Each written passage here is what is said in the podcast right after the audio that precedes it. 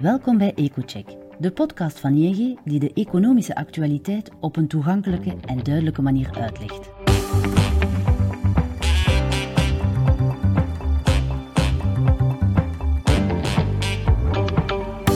Om de twee weken buigen onze economen zich over de meest besproken gebeurtenis en analyseren zij de economische en financiële gevolgen voor u of uw onderneming.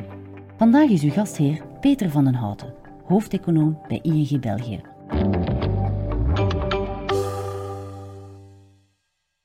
Welkom in de nieuwe aflevering van EcoCheck.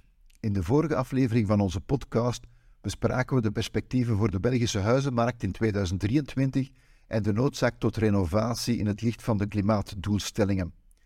De energiecrisis en de toekomstige emissienormen luiden immers structurele veranderingen in voor de huizenmarkt. Maar ook op andere vlakken zien we wereldwijd heel wat structurele veranderingen gebeuren.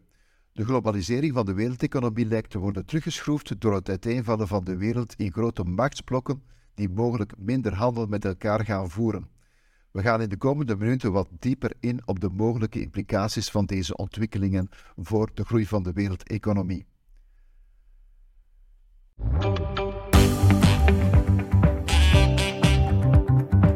We luisteren naar de analyse van Peter.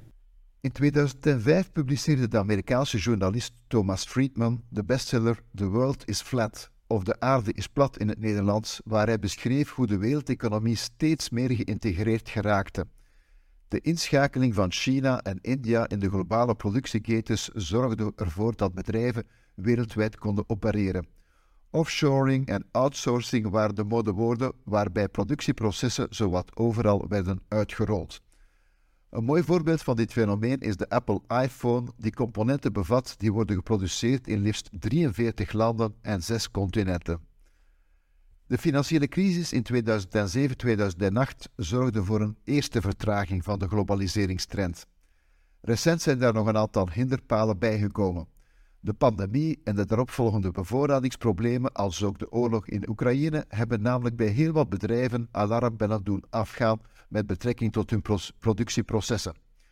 Plotseling werden ze geconfronteerd met een tekort aan onderdelen of bleken bepaalde leveranciers in landen te produceren die niet langer als bondgenoten of vriendschappelijke handelspartners konden worden aanzien. In deze omstandigheden worden bedrijven meer en meer verplicht om alternatieve leveranciers te zoeken dichter bij huis, wat wel eens nearshoring wordt genoemd. Dit om het risico van disrupties in de toeleveringsketen te reduceren. Ook worden in een omgeving van geopolitieke spanningen eerder de voorkeur gegeven aan handelspartners die in bevriende naties zijn gelokaliseerd, een fenomeen dat het label friendshoring kreeg opgeplakt. In de voorbije jaren is de rivaliteit tussen de VS en China sterk toegenomen, wat heeft geleid tot toenemende importtarieven en exportrestricties voor bepaalde technologieën. Europa, dat altijd veel afhankelijker geweest is van internationale handel dan de VS, heeft lang geprobeerd om vanuit mercantiele overwegingen iedereen tevreden te houden, maar die positie lijkt niet langer houdbaar. In een recente toespraak liet de voorzitter van de Europese Commissie, Ursula von der Leyen, verstaan dat een meer assertief beleid ten opzichte van China noodzakelijk was, gericht op economische veiligheid. Dat zou onder meer kunnen betekenen dat bepaalde technologieën niet langer meer kunnen worden uitgevoerd naar China. Het blijft echter dansen op een slappe koord. Voor heel wat eh, technologieën en grondstoffen noodzakelijk voor de verduurzaming van de Europese economie is Europa immers zelf zeer afhankelijk van China. Denk maar aan alles wat te maken heeft met zonnepanelen of batterijtechnologie, om nog te zwijgen van zeldzame aardmetalen. Bovendien is het ook niet zo dat de VS alleen maar zoete broodjes bakt met Europa. De Amerikaanse Inflation Reduction Act is een gigantisch subsidieprogramma met een heel protectionistisch karakter dat de Europese economie kan pijn doen.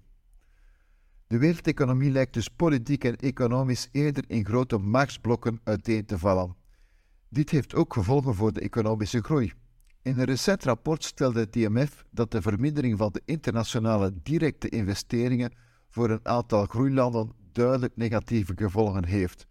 Buitenlandse bedrijven zorgen niet alleen voor werkgelegenheid, maar zorgen ook voor een versnelling van de technologieoverdracht en voor meer concurrentie, wat armere landen toelaat om een economische inhaalbeweging in te zetten. Maar als een deel van de wereld trager groeit, heeft dat ten lange laatste ook negatieve gevolgen voor de westerse landen. Het totale groeiverlies voor de wereldeconomie raapt het IMF in het beste geval op 1% na vijf jaar, maar het kan dus ook duidelijk meer zijn. Naast de negatieve impact via buitenlands, buitenlandse directe investeringen is een beperking van de internationale handel en een fragmentatie van de globale toeleveringsketens uiteraard ook een rem op de economische groei. Aan de hand van een econometrisch model schat de ECB negatieve effect op het Europese BBP rond de 1 à 2 procent. Maar we mogen niet vergeten dat er ook een prijseffect zal zijn. Bedrijven zullen immers de intermediaire goederen die ze nu goedkoop kunnen aankopen in China moeten vervangen door waarschijnlijk duurdere inputs die ze in bevriende naties zullen moeten aankopen. Dat zal de consumptieprijzen met 0,7% à 3,9% verhogen, afhankelijk van het gekozen scenario. Fragmentatie van de wereldeconomie is dus ook een van de nieuwe uitdagingen eh, voor de wereld die bovenop de vergrijzing, de klimaatproblemen en het energievraagstuk komt.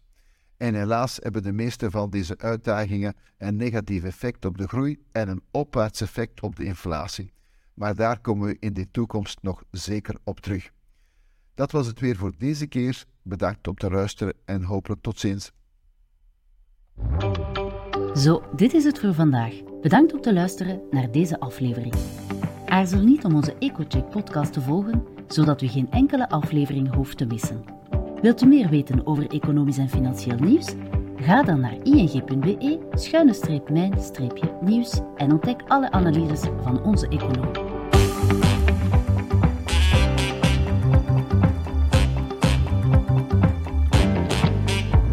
Graag tot de volgende aflevering.